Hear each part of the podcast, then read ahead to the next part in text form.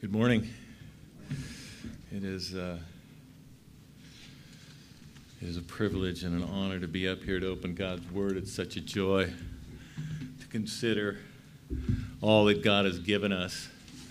The, one of the songs that we, we sung this morning, Speak, O Lord, it really speaks loudly and clearly about uh, what we do up here, the preaching of the Word. Speak, O Lord, as we come to you to receive the food of your holy word. Take your truth, plant it deep in us, shape and fashion us in your likeness. It's a, it's a supernatural thing, and, and uh, it's something that is uh, beyond every one of us who, who fills a pulpit. And I thank you all for your prayers, and, and uh, it, it means a lot since I don't get up here very often. I feel like I should put like a student preacher sign up here or something. Anyways, let's. So this this psalm, Psalm one, it's uh, it lays out for us two ways: the way of life, that of the blessed. They are the righteous the ones who have faith in Christ and being in Christ, they enjoy the faithful care of God. And because of this care, they bear fruit to the glory of God. And it lays out the way of death. These are the wicked, the ones who reject Christ. They go their own way, rejecting God and His commands. They have no fruit of lasting value. Psalm 1 lays it out for us in just six verses in a very abrupt and vivid manner. The first half of the psalm, verses 1 through 3, describes the blessed person. The second half, verses 4 through 6, describes the wicked. So this sermon will come under two headings, two main headings. One, the way of the blessed, and two, the way of the wicked. The way of the blessed is, breaks down into three subheadings. Verse 1, what they don't do. Verse 2, what they do. And verse 3, what they are like. And then the way of the wicked breaks down into two subheadings what they are, what they are like and their final end, verses 5 and 6. So the pattern of this psalm is, is like going up a peak. It's symmetrical and it's going up one side and down the other. And on the top is verse 3 with a description of the fruitfulness of that blessed person. And from there, it's a quick downhill slide uh, to the end of the wicked. So before we head up, let's pray. Gracious Father, we thank you. We thank you for your word. We thank you for your faithfulness in preserving it, in giving each one of us, making it available to us in, in the English language that we can understand. And Lord, help us. Help us by your Holy Spirit to understand it today, to take it to heart. Open up our hearts and minds to see the wonders of who you are and what you've done. And I pray for those that are here that do not believe, that I pray that you would bring them to faith. Lord, do this in your faithfulness and your love. We pray in Jesus' name. Amen. The way of the blessed. We do not walk in the ways of the world. I'm going to read verses 1 through 3 again. Blessed is a man who walks not in the counsel of the wicked nor stands in the way of sinners, nor sits in the seat of scoffers. But his delight is in the law of the Lord, and on that law he meditates day and night. He is like a tree planted by streams of water that yields its fruit in season, and its leaf does not wither, and in all he does, he prospers. In verse 1, the psalmist emphatically declares what the blessed person does not do. He repeats the same thing three times by simply describing it in different ways. We see this in, in the Psalms and the Proverbs uh, where they'll repeat something. It's a literary device where they'll repeat something to emphasize it. And so here the psalmist is very emphatic about what we do not do. The blessed person does not walk or live their lives according to the values of the wicked. They don't think like the world thinks because their minds are being renewed by God's law, by His word. They don't stand in the way of sinners. We are not in union with those who despise God by their disobedience. In Christ, we are called out of the way in which we once stood, and now we stand upon the rock of our salvation. God warned the Israelites not to walk in the ways of the people of the land that they were entering. From the beginning, ever since the fall, God has called his people to be separate. God called Abraham, walk before me and be blameless. Genesis 17, 1. The Father, as we read in our congregational reading today from Ephesians, said that the Father chose us in Christ before the creation to be holy and blameless before him. Ephesians 1 4. We do not sit in the seat of scoffers, of those who, like Pharaoh, said, Who is the Lord that I should obey him, that I should obey his voice? I do not know the Lord. That's the, that is the, the saying of the scoffer. So don't walk, sit, or stand with the world. You can almost see the progression or a digression, a little compromise on how you act or think. Soon you're taking your stand with the world. Before you know it, you've taken your seat among the scoffers. We've seen this throughout church history. We've seen it, we see it in our day. Professed believers caving to the cultural pressures of this world, of the, the passing pleasures of sin. And they take the eternal, unchanging truths of God and set them aside as something negotiable. The Apostle Paul said, What partnership has righteousness with lawlessness? Or what fellowship has light with darkness? 2 Corinthians 6:14. So we can't walk in the ways that the world walks. We can't live how the unbelievers live. Christ has changed us. The Holy Spirit has changed the disposition of our hearts. The sin we once loved, we now hate. And the things of God we once scoffed at, we now revere. Verse 2 But his delight is in the law of the Lord and on his law he meditates day and night. We delight in God's word. Blessed is the one who loves God's word and consumes it wholeheartedly. What do you delight in? What do you love? What captures your affections? The psalmist cries out in 119, 97, Oh, how I love your law it is my meditation all the day. And in verse 103, he says, How sweet are your words to my taste, sweeter than honey to my mouth. The psalmist, his delight is such in God's word that he meditates on it day and night. It's such a wonderful thing that it occupies his thoughts. It's an easy thing to fill our thoughts with that which we love with those things that we delight in. We talk about it, we sing about it, we tell others. Do we hold God's word as precious? Do we know its exquisite value? Again, verse 127 from Psalm 119.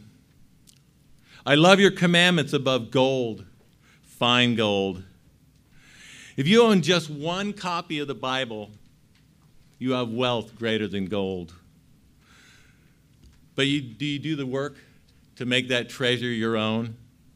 If you had gold buried on your property, I'm not talking about a few measly coins, but hundreds of gold bars left by leprechauns, worth millions. Would you go to the effort to find it? To dig it up? You might have to miss a meal or two. You might miss a few reruns of your favorite TV show. You might lose some sleep, getting up early and staying up late.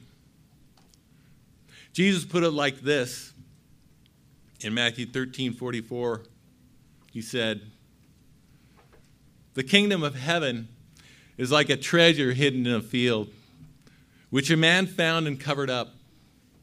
Then in his joy, think delight. He goes and sells all that he has and buys that field. He was willing to give everything to gain earthly treasure. What are we willing to give or to expend to obtain eternal treasure? Paul prayed for the Ephesians, uh, for the saints in Ephesus. And I'm sure our Lord intercedes for us in this and for us in this as well.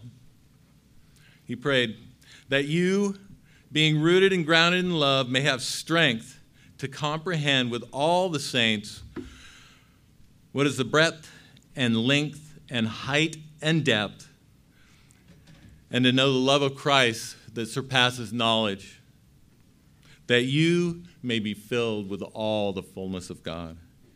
Ephesians 17 through 19. We hold in our hands the very words of God. It contains greater riches than all of creation because it reveals God Himself and His great salvation. What does it mean to meditate on God's Word? It is to think deeply about it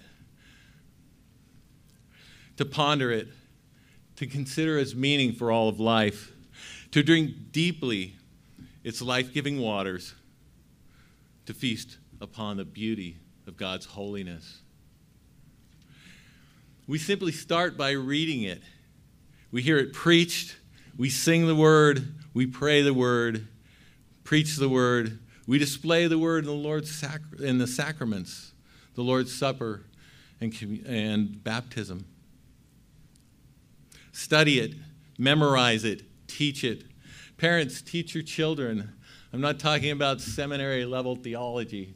We're just talking about reading the word and simply explain it or explain it simply.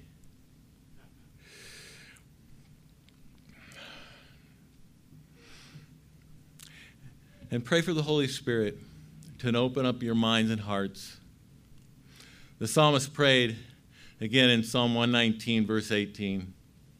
Open my eyes that I might behold wondrous things out of your law.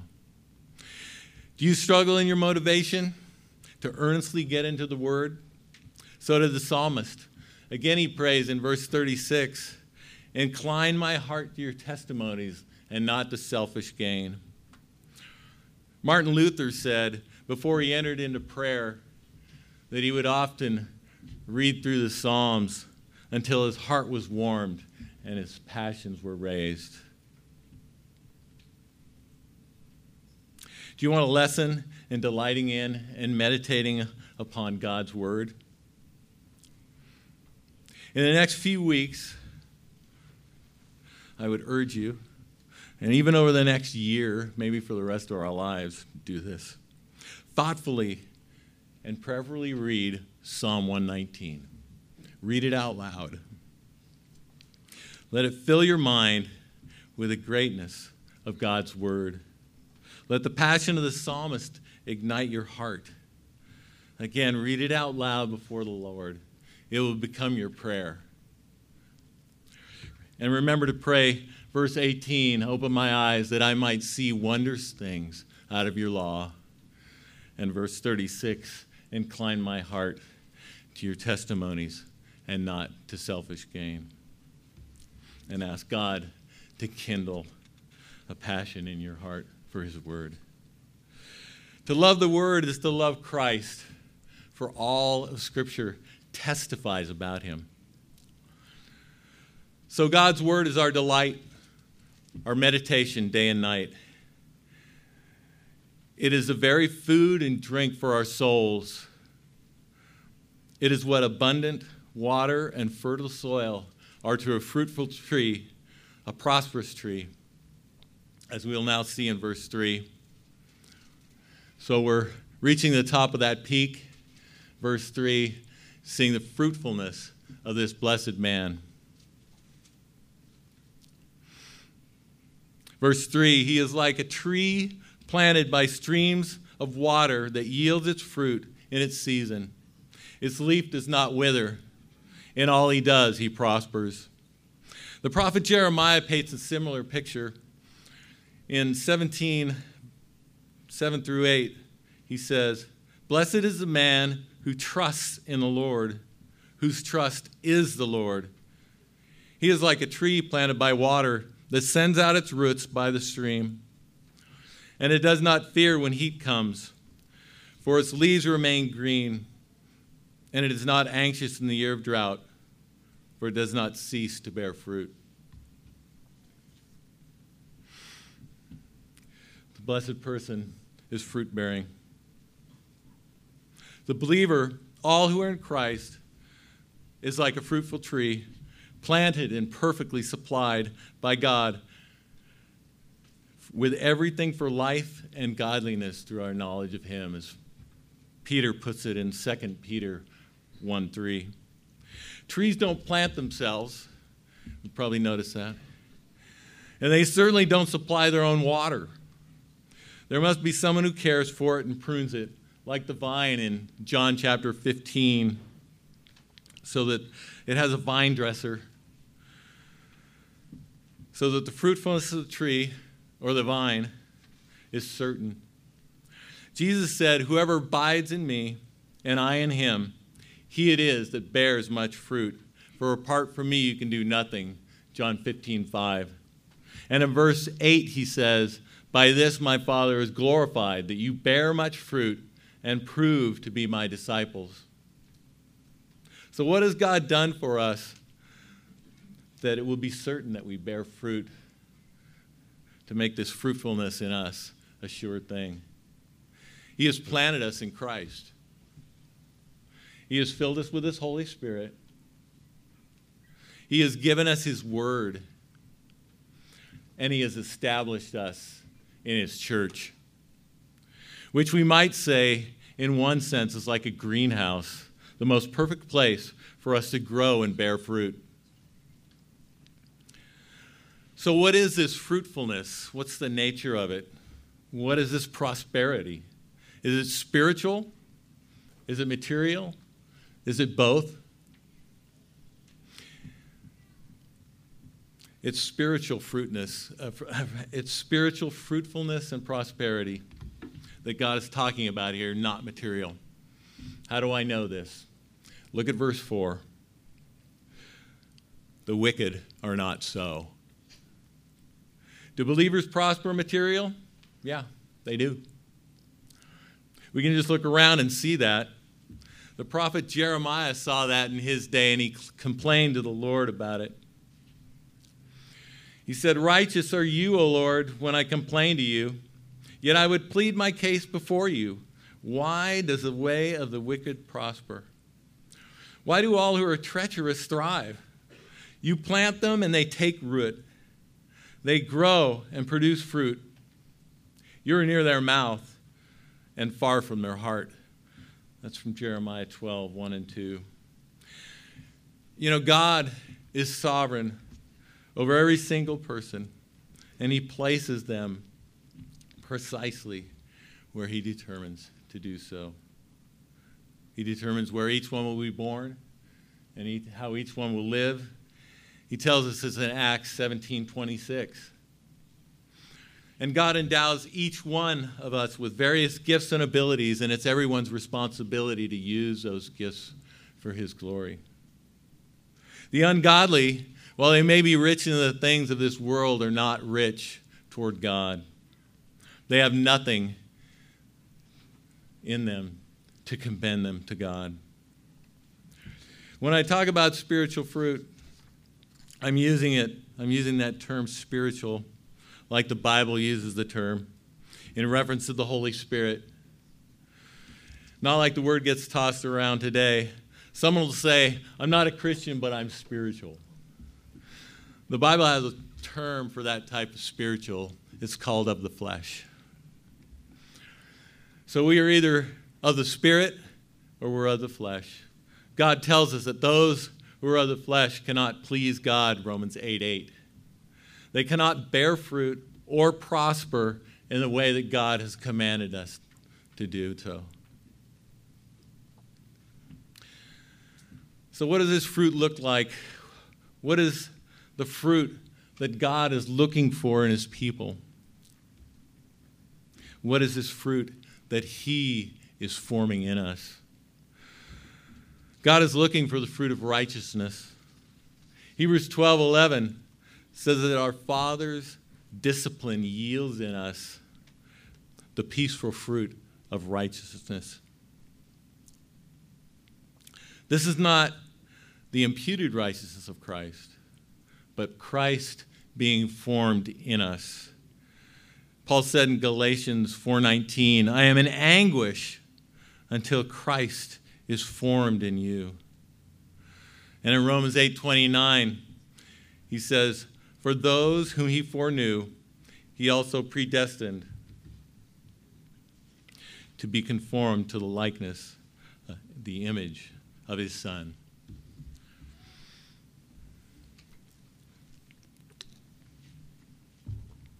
So we are not only clothed in Christ's righteousness, we are being formed into his image. We're being transformed. We are, being grow- we are growing in righteousness, a picture of Christ. Galatians 5 22 through 24 describes this fruit, this fruit of righteousness. The fruit of the Spirit is love, joy, peace, patience, kindness, fruitfulness faithfulness, excuse me, gentleness, self control.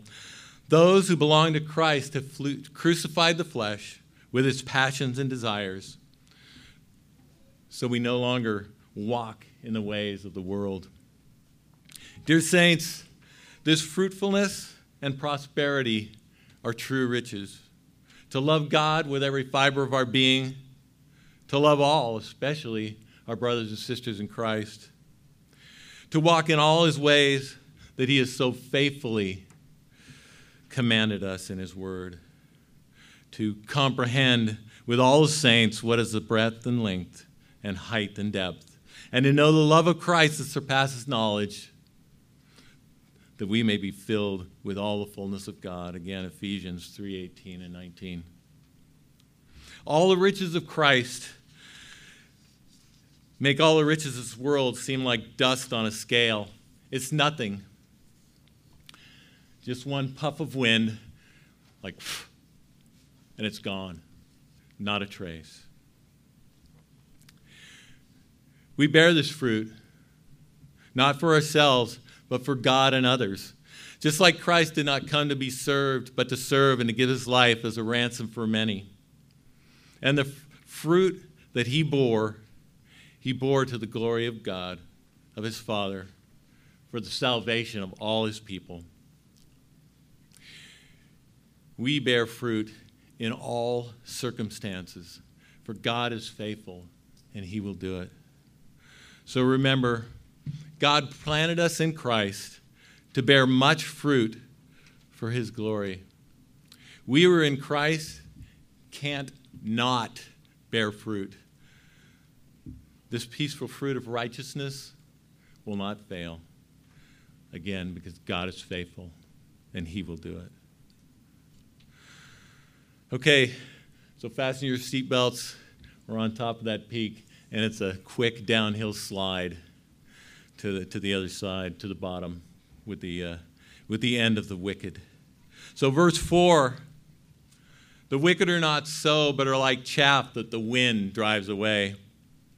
No fruit, no prospering, nothing but chaff. The wicked walk in the ways of the world. They live according to the flesh and not to the Spirit of God. They are driven by their sinful appetites, to which they are held captive. Their wills are held captive by sin, as Jesus said. Therefore, they do not fear, they do not, excuse me, therefore, they do not bear any fruit of eternal value. They do not prosper in the things of God. They despise the riches of Christ. Their lives, as good as they might look on the outside, are fruitless. Since they scoff at the idea that the Bible is true, that God is calling them into account and warning them that they will soon perish in their sins. And they reject the gospel, the very power of God to save, as a mere myth.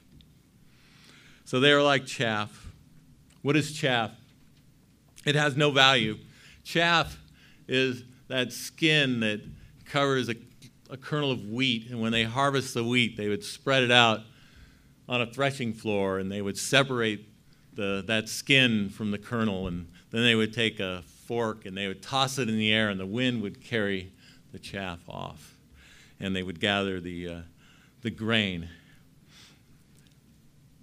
John the Baptist he used this metaphor of Jesus when he said, His winnowing fork is in his hand, and he will clear his threshing floor and gather his wheat into the barn, but the chaff he will burn with unquenchable fire. That's from Matthew 3:12. It's not good to be chaff. So the godly bear fruit to the glory of God. But the ungodly have nothing to show for their lives no fruit, nothing of God or the blessings of Christ, nothing but chaff. So we come now to the final end of the wicked, verses 5 and 6. Therefore, the wicked will not stand in the judgment, nor sinners in the congregation of the righteous. For the Lord knows the way of the righteous, but the way of the wicked will perish. All will stand one day before God. Hebrews 9:27. It is appointed for man once to die and after that to face judgment. But the wicked will not stand on that day because without Christ they have nothing to stand upon. Only those who belong to Christ will stand on the day of judgment. Jesus illustrates it like this He said, Everyone who hears these words of mine and does them will be like a wise man who built his house on the rock. The rain fell, and the floods came and the winds blew and beat on that house, but it did not fall because it had been founded on the rock. And everyone that hear these words of mine and does not do them will be like a foolish man that built his house on sand. The rain fell, the floods came, and the winds blew and beat against that house, and it fell. And great was the fall of it. Matthew 7 24 and 27. So the righteous will stand in Christ, who is the rock of our salvation on that day. But the wicked will be swept away by the torrent of God's justice. Most people who don't have faith, who don't have faith in Christ, they think they're okay with God. They flatter themselves with the thought that they're pretty good and most are on a worldly level. They have what Augustine called a civic righteousness. They're nice people on good terms with their neighbors, but they're at war with God, and God is at war with them. God lays it out in Isaiah 64 6 like this. He said, We have all become like one who is unclean, and all our righteous deeds are like a polluted garment. We all fade like a leaf, and our iniquities our sins, like the wind, take us away like chaff. All our righteous deeds are like a polluted garment. That's Hebrew for a dirty diaper. That's all the ungodly have to show for their lives. Without Christ, there is nothing to look forward to but a fearful expectation of the wrath to come. They will not be counted with the redeemed, but rather, as Jesus said in Matthew 25 30, cast a worthless servant into the outer darkness. In that place, there will be weeping and gnashing of teeth. I don't think it could be more black and white. There's only two ways the way of the righteous and the way of the wicked, following Christ or following the world. The wicked perish and the righteous live. Verse 6 For the Lord knows the way of the righteous. That means that God lovingly and wisely keeps his people. The word know does not mean that God merely has knowledge of, of who we are and where we're going and what we're doing. Of course, he knows all that, he's all knowing. But it speaks of loving intimacy that he has with his people, all those that he has redeemed, all who believed in his son. We see the same meaning in the word know when Jesus says in Matthew 7 21 through 23, Not everyone who says to me, Lord, Lord, will enter the kingdom of heaven, but the one who does the will of my Father who is in heaven. On that day, many will say to me, Lord, Lord, did we not prophesy in your name and cast out demons in your name and do many works in your name? And I will declare to them, I never knew you. Depart from me, you workers of lawlessness. Of course, the omniscient God, Christ, knows everybody, but he didn't know them. Didn't know them as in a redemptive way. Jesus knows his sheep. His sheep know his voice and they follow him. He gives them eternal life and they will never perish. And no one will snatch them out of his hand. Let's see John 10 27 and 28. The wicked perish because they refuse the shepherd's call. Oh, that they would cry out to him for mercy and he would save them, he would rescue them. Know this the shepherd, the Lord Jesus, is merciful and gracious, slow to anger and abounding in steadfast love and faithfulness, keeping steadfast love for thousands, forgiving iniquity and transgressions and sin, but he will no, no means clear the guilty. You see Exodus 34, 6 and 7. The wicked will perish, they will die in their sin without hope. So we looked at two sides of this peak. We have seen the blessed person, the godly, ascending the mountain to a glorious and fruitful and their goal in Christ is for us to prosper in Him. And we've seen the wicked,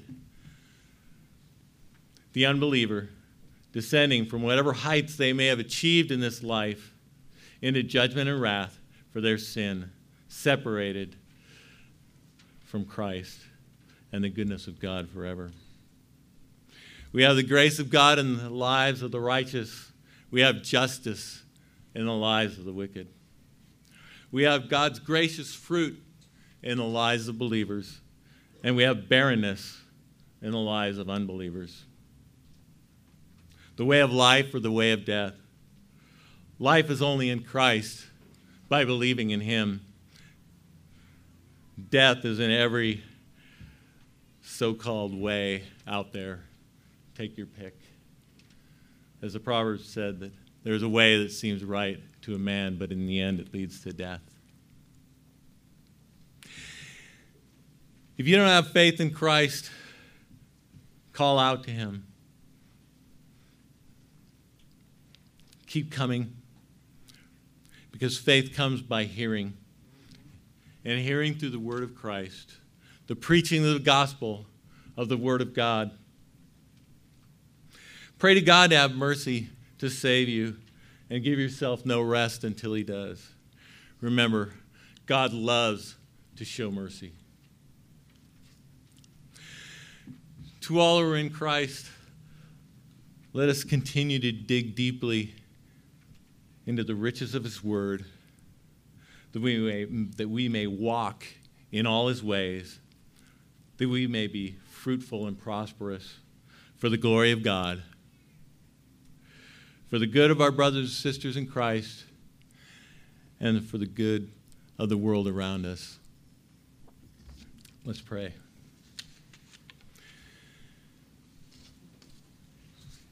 Gracious Heavenly Father, we thank you. We thank you for your word. We thank you for your instruction in these things. We thank you for the assurance of your grace in our lives that, that the work that you're doing uh, in us will continue and it will come to a glorious end when we come before you in your likeness, when you are raised to newness of life. Lord, we look forward to that day and we pray that you can help us to continue to drink deeply of the riches of your word. And we pray for those among us that do not know you. And we pray that you would enlighten their hearts and minds, that they would see you, they would come to you, and they would trust you and be saved. Amen. Let us remember now what Christ our Lord has done to bring us into this blessed relationship with Himself, reconciling us to God and bearing our sins in His body and shedding His blood for our cleansing.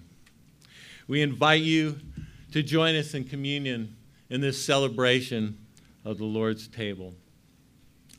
If you, are, if you have believed in Jesus, for the forgiveness of your sins, are baptized, and are committed to this church or another local church where the gospel is faithfully preached. Um, please come forward to receive the, the elements and return, come up the, the middle aisles and then return around the sides. And when everyone's seated, we will take it together as Christ's family. one more thing. Let me read Paul's instructions from 1 Corinthians chapter 11, verses 23 and 26. For I received from the Lord what I also delivered from you that the Lord Jesus, on the night he was betrayed, took bread. And when he gave, when he had given thanks, he broke it and said, This is my body, which is for you. Do this in remembrance of me. In the same way, he took the cup after supper, saying, This cup is the new covenant in my blood. Do this as often as you drink it in remembrance of me. For as often as you eat this bread and drink this cup, you proclaim the Lord's death until he comes.